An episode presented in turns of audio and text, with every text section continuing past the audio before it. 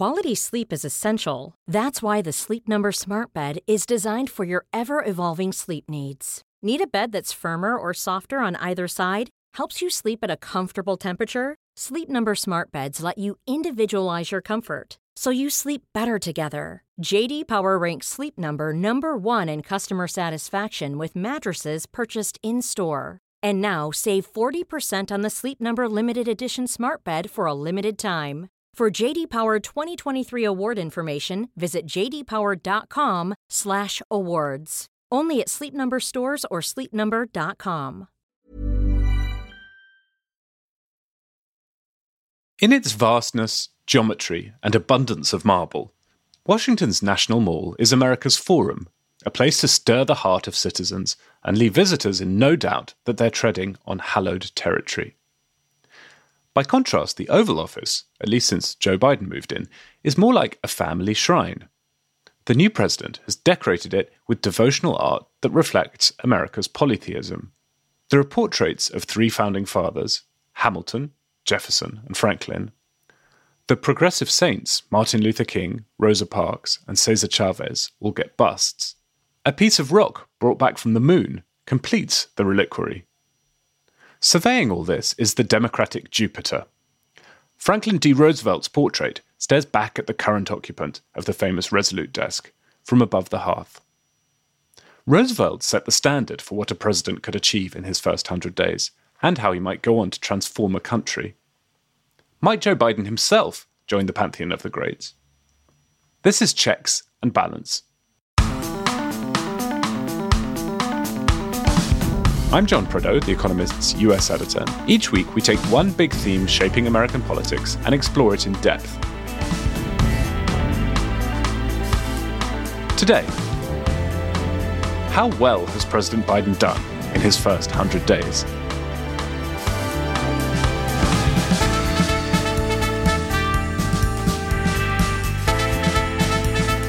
Joe Biden is acutely aware of the hundred days test. He's consulted historians on how F D R began transforming America in his first months as president. And he set his own frenetic pace. But public support for Biden falls short of previous presidents, and he faces tough trade-offs to get things done. Can this presidency be a transformational one? In this episode, we'll audit Biden's achievements so far, dig into the latest polling, and hear from historian Niall Ferguson, who says presidents learn the wrong lessons from those who came before them.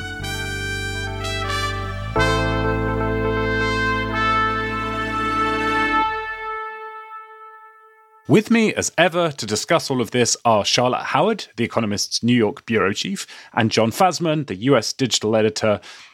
John, Charlotte, it was birthday week this week. How was it for you? Uh, it was lovely. We actually went to a restaurant for the first time in about fifteen months. We sat outside.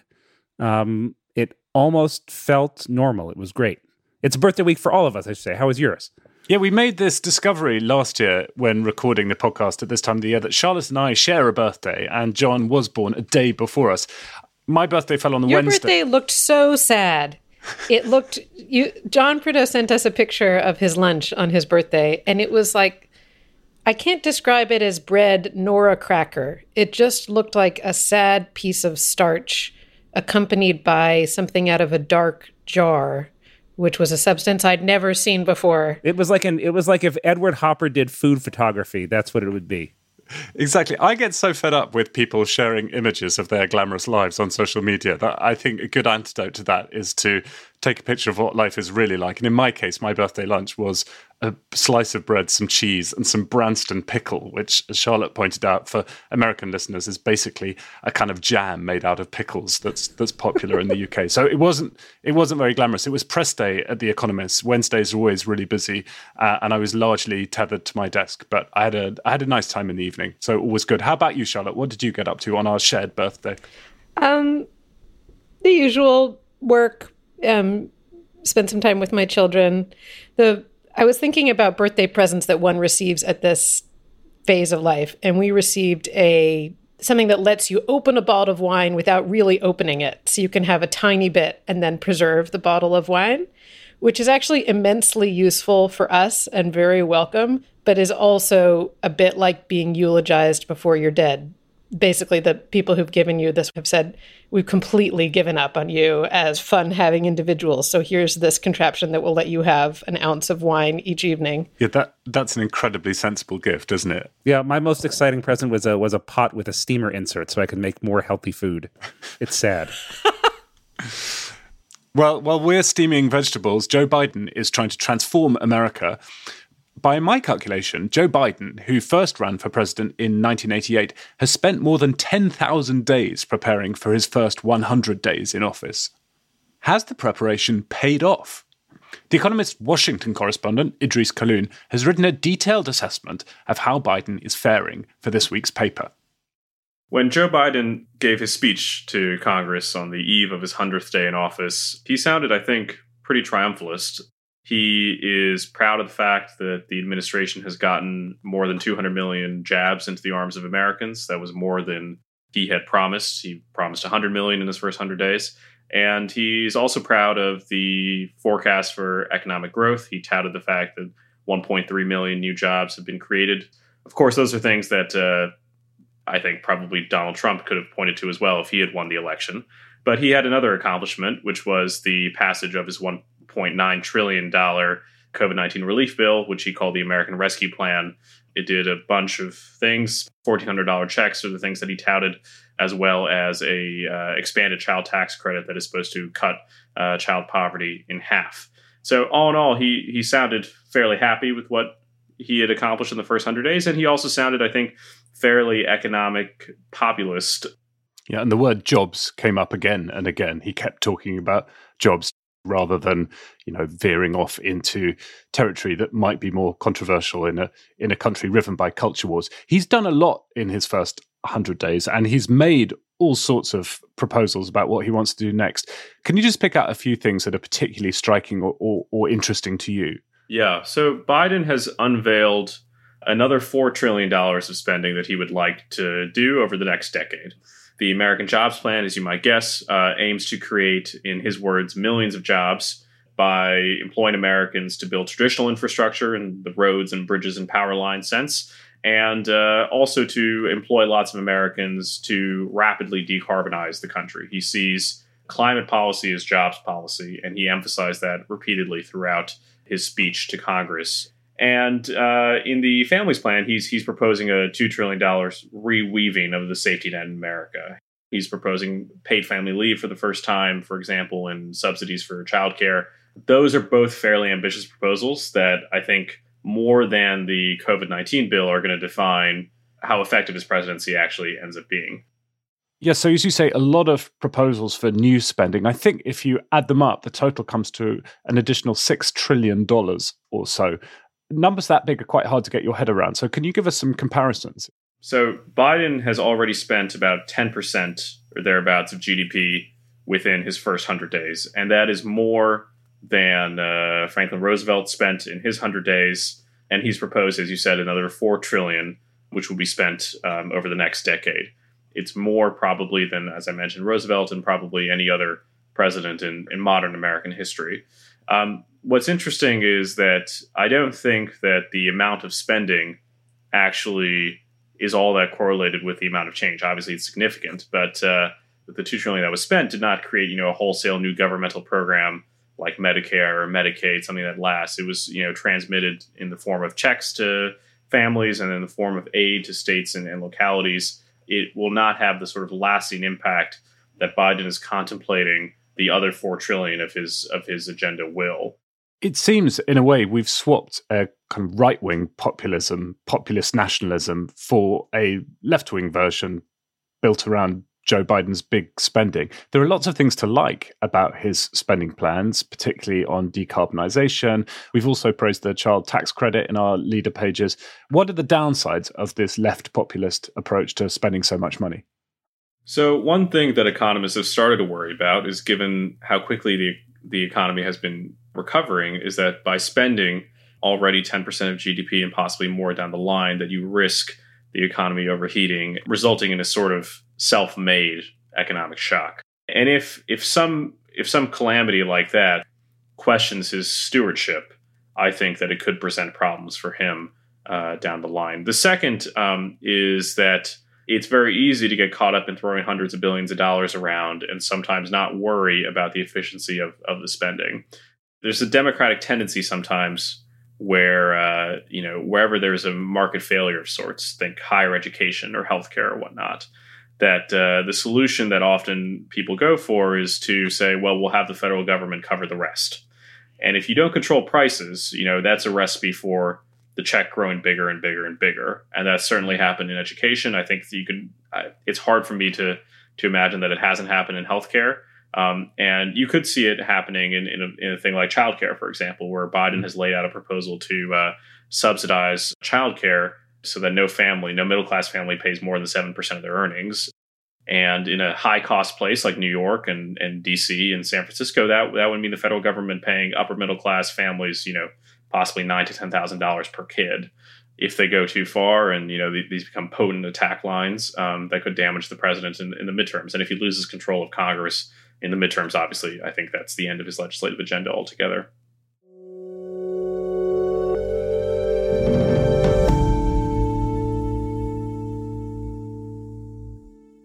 Charlotte, what have you made of Biden's fast start? Well, I have a lot to say about different specific aspects of what Biden has proposed because there have been so many proposals. But I do think it's helpful just to remember that every president comes into office articulating a vision for what America is, what America can be, and what role government should play. And George Bush had compassionate conservatism, and his president ended up being really defined by nine eleven and his exploits abroad with American democracy under threat from terrorism and extremism. And he had this evangelical idea of spreading democracy overseas. Then you had Obama, who articulated a vision of not red America or blue America, but one America. And of course, he had his big healthcare bill, but was sort of hemmed in. Trump talked about making America great again, a, a sort of an older, whiter, more homogenous, more insular America, both economically and culturally.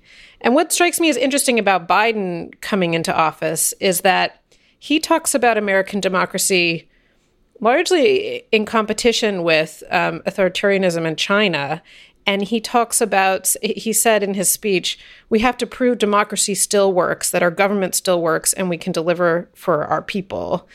And more than Bush, more than Clinton, more than Obama or Trump, Biden's vision of America is really grounded with a lot of concrete policy proposals. And, uh, in some ways, I think that's a reaction to the challenges at hand: inequality, climate change, the rise of China as a competitive threat. And Biden's answer to those three big forces, those three big long-term challenges that America faces, are a pretty ambitious expansion of what government can do.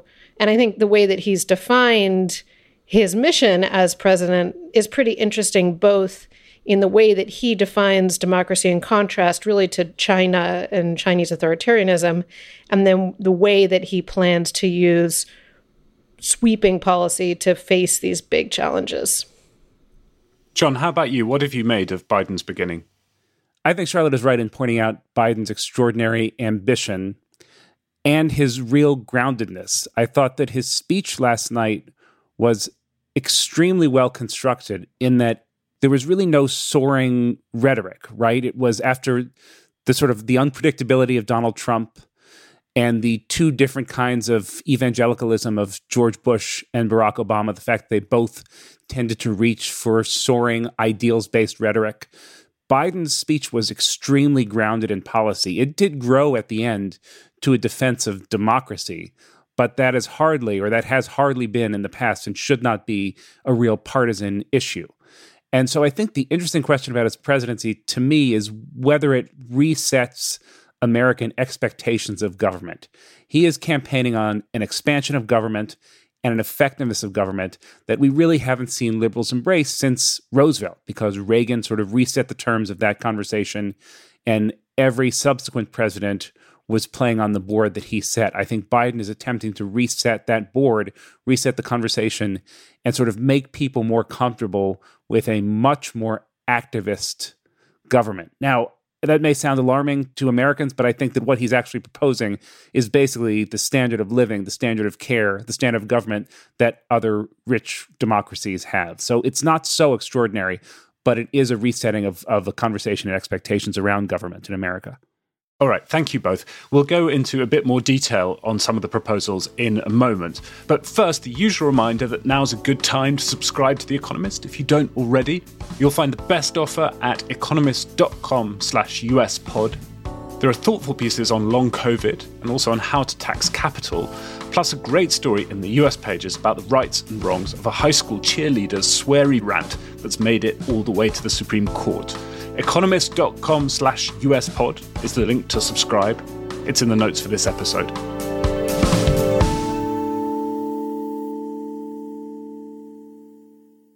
Few presidencies get very far before unforeseen events intervene and push them on a different path. The Stanford historian Niall Ferguson has written a new book about the politics of catastrophe. He's been speaking to Idrees and offered a contrasting view to some of the boosterism surrounding the Biden administration. Well, I don't buy the story that this is the reincarnation of Franklin Roosevelt or Lyndon Johnson. And the reason that I'm skeptical about this claim is that it exaggerates the power that Joe Biden has in Congress.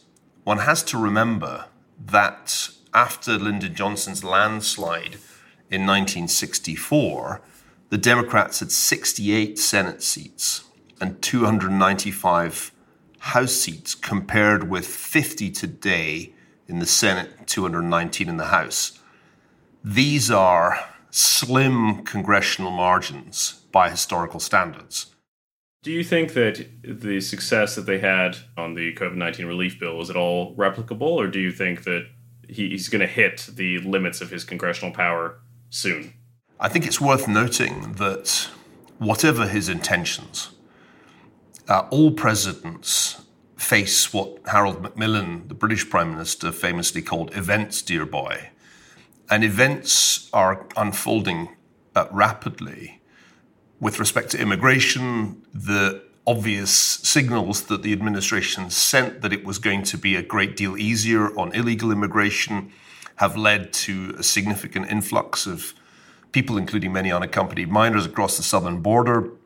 That's going to become a serious problem.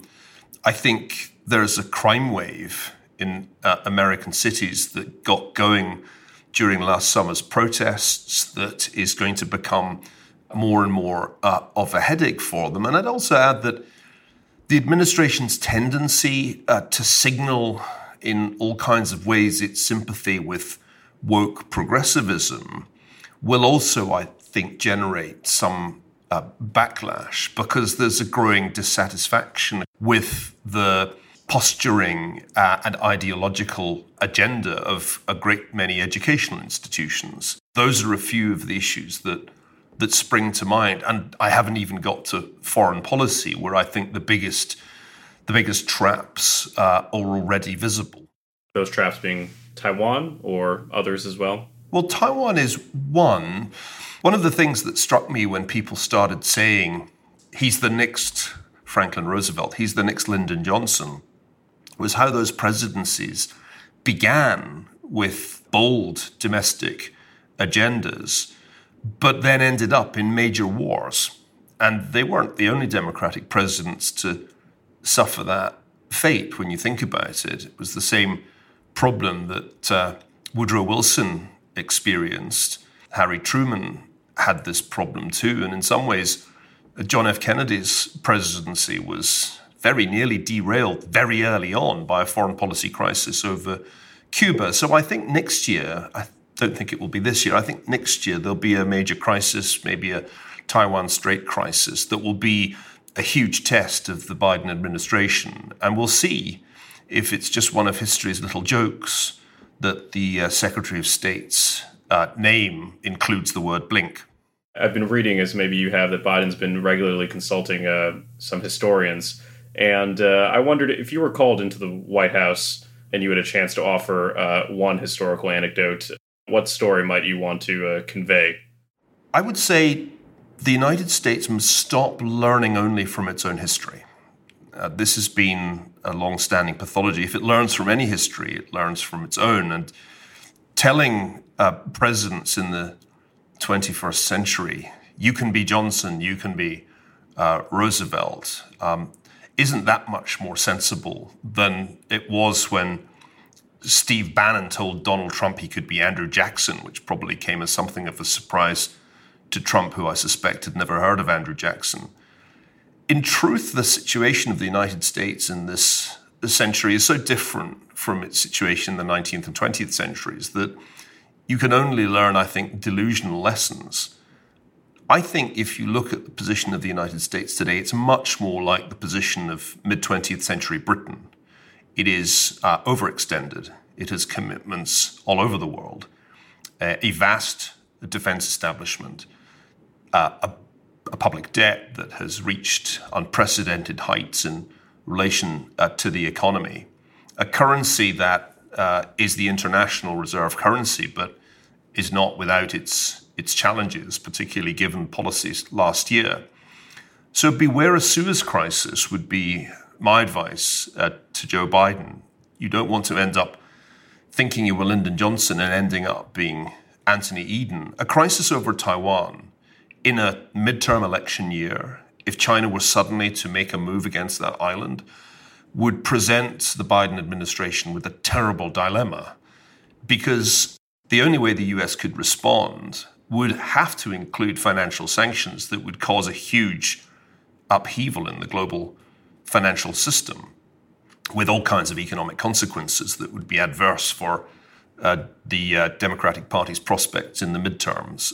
And I think that that would lead to a, a decision not to escalate. I struggle to imagine the Biden administration going to war over Taiwan.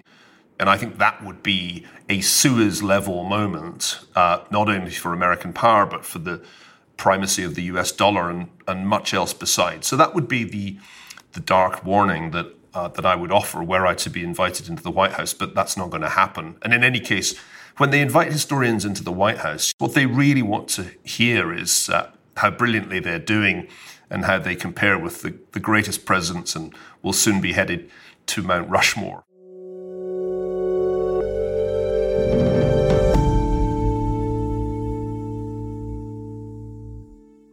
John, I think we should confine ourselves to domestic policy, because we talked about foreign policy last week, and anyone who wants to read more about American policy with regards to Taiwan can go to economist dot com or just open up their app and read our cover story, the headline of which is "The Most Dangerous Place in the World." So let's stick with the domestic stuff and perhaps begin where Idrees and Niall Ferguson began. To me, the really striking thing about Biden's start is that he's managed to do so much, despite the fact that he has the slimmest congressional majority. And there's a nice chart with Idrees's piece this week, which shows you have to go back to Reagan to find the last time a president came into office without commanding majorities in the House and the Senate. So looking at those numbers, you might conclude that he wouldn't be able to do anything very much. But because of the way the Democrats have been pretty ruthless in using reconciliation and ploughing ahead without getting any votes from Republicans, Biden's been able to do a lot. He has. And it's not just that he comes in with a slim majority. It's that the parties are far more ideologically polarized than they were when Reagan took office, and certainly when L B J and F D R took office. You had a large contingent of conservative, mostly Southern Democrats, and liberal, mostly New England Republicans, socially liberal, I should say, mostly New England Republicans.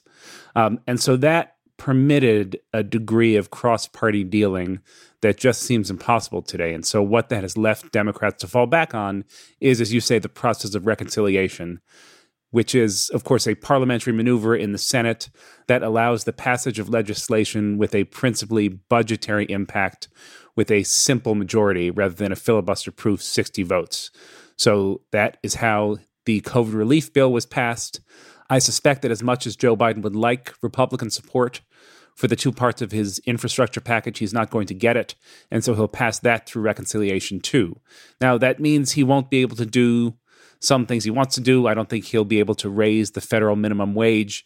I think voting rights is going to be a very difficult battle unless the Senate passes a rule that exempts voting rights bills from the filibuster the same way they have exempted judicial nominations. So that's the tool he has to use, and he has to be ruthless in using it because that sort of opportunity for cross-party support just isn't there. Those cross-party coalitions really don't exist anymore. I was struck listening to Niall Ferguson at the idea that I think it's perfectly fine that presidents are interested in becoming the greatest president ever. These are people who are definitionally egomaniacs. To want to become president requires a very particular type of person. And so the idea that you want to be one of the best in history at it strikes me as completely in keeping with the ambition to be president, period. And so I think the question for Biden is, he clearly has internalized some of the lessons of Barack Obama, with whom he worked obviously very closely as part of that administration. And then looking at, at some of the prior presidents who he holds up as examples, F D R was, of course, operating in a very, very different environment, both in terms of the country's political polarization and the scale of the crisis facing America was arguably more severe, of course, than what Biden has had to face with COVID. But, you know, some of the things that happened when F D R first took office really stuck around for decades. So if you think about the regulation of the financial sector, both the creation of the F D I C, the Glass-Steagall Act. The Glass-Steagall Act wasn't repealed until nineteen ninety-nine, the main tenets of it. So you can look at F D R's record and think about the things that are done quickly and how lasting they can be. And I think that that's a relevant lesson for Biden. Uh, I think Charlotte's point about Glass-Steagall is well taken. Uh, legislation does not have to take a long time to be passed to be lasting. And I think once a program is enacted, it's much harder to withdraw. I know that everyone is tempted to compare Biden to F D R and L B J, but it's important to remember just how different the operating environments are for those three presidents. F D R came into office facing an enormous economic crisis. The crisis that Biden faces is much more existential, right? You've got one of the two major political parties that appears to be in the process of turning its back on democracy. On the one hand, that makes it possible for him to speak up in defense of democracy, which ordinarily would be a sort of anodyne, table stakes sentiment for a president to have. But on the other, that's not something that you can really legislate, right? And if you have a policy and legislative agenda, that's not really something that can be addressed in that manner. So he does have a wide open, what has traditionally been the center in that sense. Um, but the task ahead of him is much, much harder from a legislative perspective, I think. Do you think Biden comes in at a moment of more existential crisis than F D R? I mean, I would have thought that coming in to office as F D R did when the Depression was just getting going was more of an existential crisis. I mean, Biden's quite lucky, isn't he? And that the economy is going to grow really fast this year, and America's covid nineteen cases are falling. More than half of American adults have had at least one jab now. I mean, in some ways, he's in the opposite position of F D R, isn't he? I would think I agree with you, John Prado, in that the nature of the challenge is very different. The nature of the challenge that F D R faced, I would argue, was a much more unifying problem. The problem that Biden faces is one that is of long-term challenges, including inequality, climate, China, and long-running political polarization that is due to many factors. But there's a huge divide about what or whether the government should do anything about those three big challenges that I just listed. And so I think that America was at a point of more acute crisis, clearly, when F D R took office, but there was also an ability, because of the nature of the acute crisis, to get some stuff done. And Biden comes in with some sort of long-term, more simmering crises that coincide with a complete collapse in America's functional government, in my mind, an ability of parties to work together and for the system to generate outcomes that are positive for the American people. So it's it's just a very different nature of crisis and a different tenor of conversation in Washington. All right, thanks both. We'll be back in a moment to hear what the polling data says about Biden's chances of living up to his hero.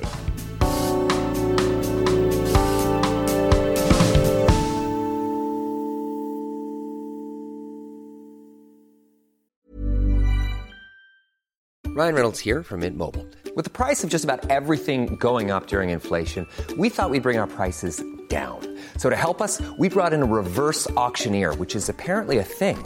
Mint Mobile Unlimited Premium Wireless. How to get thirty, thirty, how to get thirty, how to get twenty, twenty, twenty, how to get twenty, twenty, how to get fifteen, fifteen, fifteen, fifteen, just fifteen bucks a month? Sold! Give it a try at mintmobile.com slash switch. forty-five dollars up front for three months plus taxes and fees. Promo rate for new customers for limited time. Unlimited more than forty gigabytes per month. Slows full terms at mint mobile dot com. An emerging theme of the Biden presidency so far has been the striking contrast between the vastness of his ambition and the cramped political space he has to operate in. To get a clearer picture of that space, I've been speaking to The Economist's data journalist, Elliot Morris. Joe Biden heads into his hundred-day mark with a middling approval rating. He has a fifty percent approval rating in this week's Economist YouGov survey. That's the same approval rating he has in the average of the last months. And that's lower than Barack Obama's approval rating at this point in his presidency, which was fifty-five percent in YouGov's data, uh, but much higher than Donald Trump's. Uh, his approval rating was only forty percent, and he was net unpopular, whereas Biden and Obama are both net popular. So is it fair to say that as America grows more and more partisan, presidents' starting approval ratings are just trending down? Donald Trump was particularly low, but Joe Biden's is pretty low historically, right? That's right. The starting approval rating decreases closer to fifty-fifty rather than, you know, sixty-forty for some cases. And the honeymoon period for uh, the president also shrinks. You know, in uh, the sixties and seventies, there was this period when a president's net approval rating would drop by like thirty points over the first three or four months of their presidency. Uh, we've really only seen Joe Biden's move by two or three uh, as partisans become locked in with their approval ratings for presidents based on their party, not based on what they're actually doing.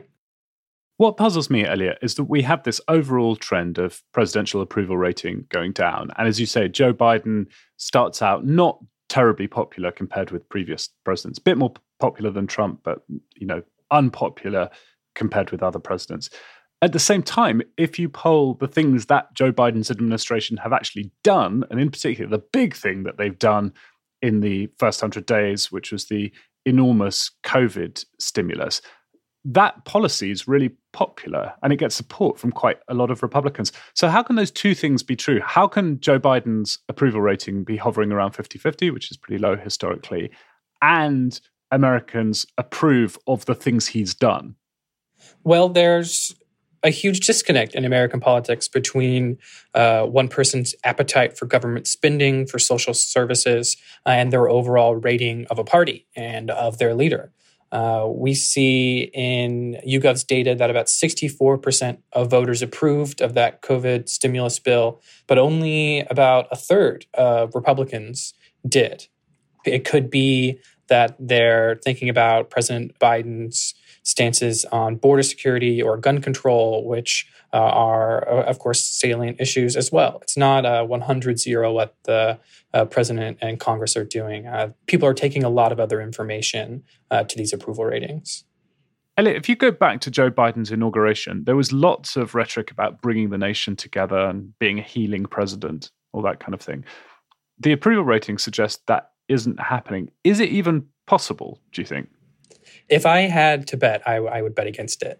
Americans are too polarized for an ambitious restructuring of the role of government in society to really change their opinion about parties or about leaders. Joe Biden could be a transformative president, the sort of F D R-esque figure in other ways and how he's expanding um, the social safety net or even the definition of infrastructure. But I wouldn't expect that to flow to his approval ratings either. Of course, this says more about the state of American politics today than it really says about Joe Biden.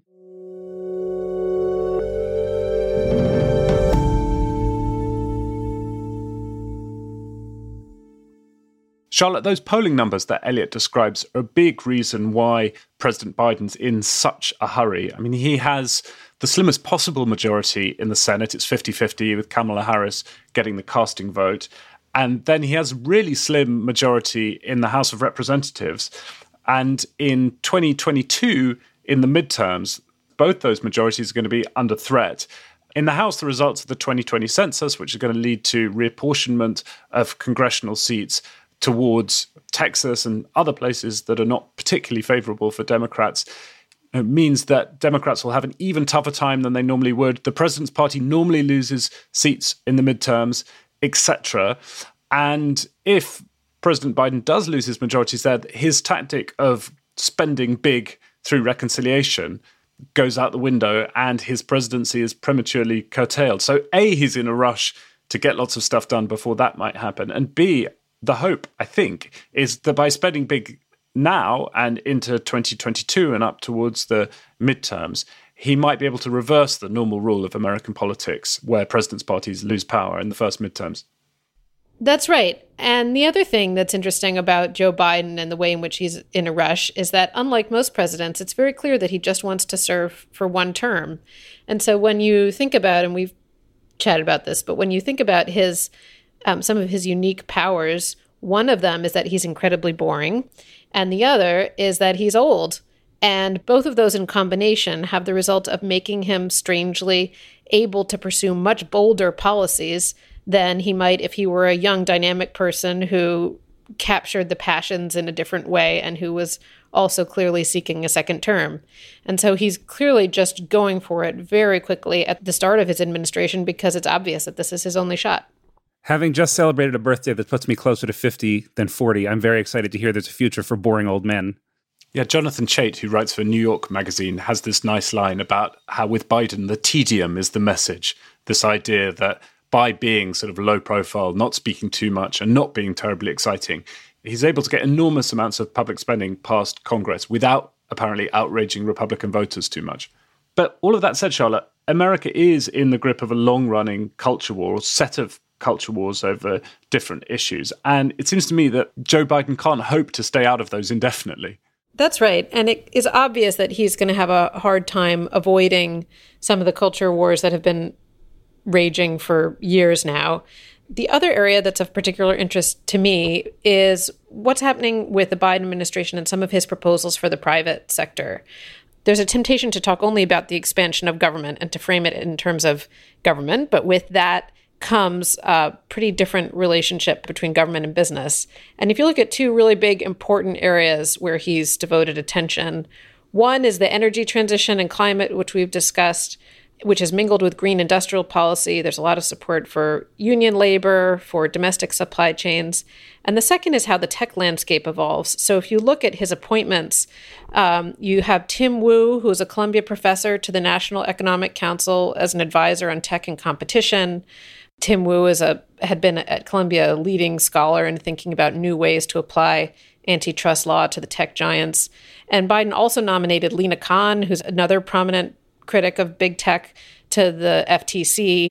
So if you take just those industries, clean energy, and then big tech, you look at the top companies in America, you have Apple, Microsoft, Amazon, Google, Facebook. Then if you also add in some of the biggest energy companies, Tesla, ExxonMobil, Chevron, I was looking at this the other day, that's just eight companies that collectively have nine point five trillion dollars in market value, which is roughly equivalent to the entire economy, is the entire G D P of Britain, Germany, and France combined. Just enormous, enormous companies that themselves are just a portion of the broader tech and energy space. And so if you think about how Biden might transform just those two sectors, and then you combine that with his proposals around corporate taxation and capital gains, and you have something that really adds up to quite a lot of change. And I think the temptation in assessing, as a journalist, frankly, in assessing Biden's administration is to look at each individual policy proposal in isolation, because you have to do that. You have to try to make sense of each one. But the question is how all these things stack up, because you can't have this enormous expansion in spending without some sort of increase in taxation, right? And so, you know, I think that that's the challenge for everyone in taking stock of the Biden presidency, is trying to wrap your arms around this huge number of proposals, be it for the public sector or the private sector, and see what might get through and whether it will, in fact, transform America in the next few years. Yeah, I think that the question of trade-offs is going to become more salient in his next several hundred days. He can't do everything, right? So where is he going to put his political capital next? My hunch is that he'll push for voting rights, just because that is so fundamental, right? And I don't know if that is H R one, which is sort of loaded up with a lot of extraneous stuff, or the John Lewis Voting Rights Act, which would restore some of the protections that the Supreme Court took away in twenty thirteen. Maybe he'll do something on gun control that's politically much trickier, but he's going to have to pick some place to spend some of this political capital in the latter half of this year, and I'm curious to see which one it is. It's going to be really interesting to see, isn't it? If I had a bet, it would be that he's just going to continue to talk about the economy and spending and jobs. He's on such safe ground there politically. And under cover of those things, he's able to make some quite radical, progressive changes, uh, both on racial equity and also on the environment. And I suspect that if he does enough of that, he'll be able to keep Democratic activists happy enough to stick with him uh, into the midterms and, and beyond. First, though, as ever, before I let you go, there's a quiz. In May two thousand nine, The Economist reported on Barack Obama's popularity after one hundred days in office. Polls showed his most admired qualities to be his intelligence and wholesome family. Voters also found him remarkably free of personal vices, we wrote, except for one. What was Barack Obama's only known vice? Smoking. Smoking.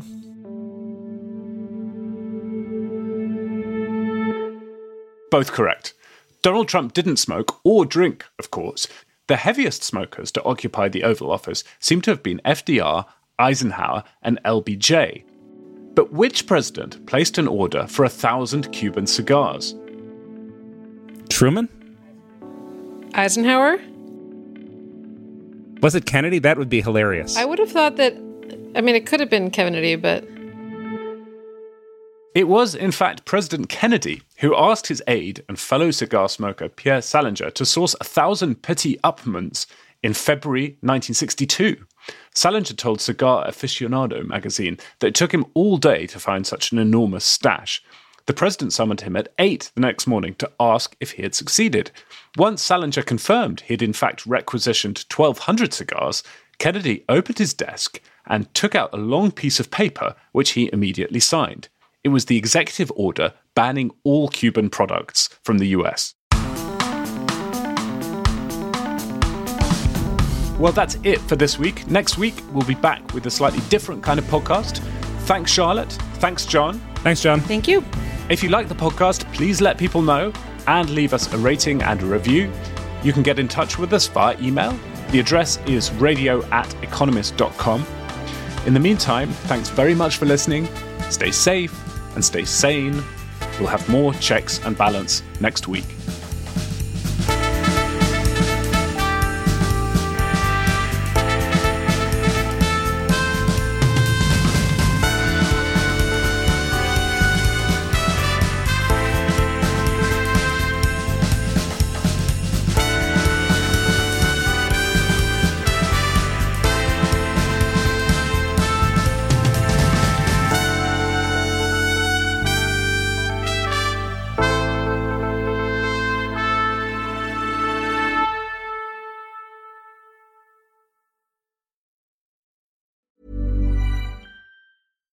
Here's a cool fact. A crocodile can't stick out its tongue. Another cool fact, you can get short-term health insurance for a month or just under a year in some states. United Healthcare short-term insurance plans are designed for people who are between jobs, coming off their parents' plan, or turning a side hustle into a full-time gig. Underwritten by Golden Rule Insurance Company, they offer flexible, budget-friendly coverage with access to a nationwide network of doctors and hospitals. Get more cool facts about United Healthcare short-term plans at U H one dot com.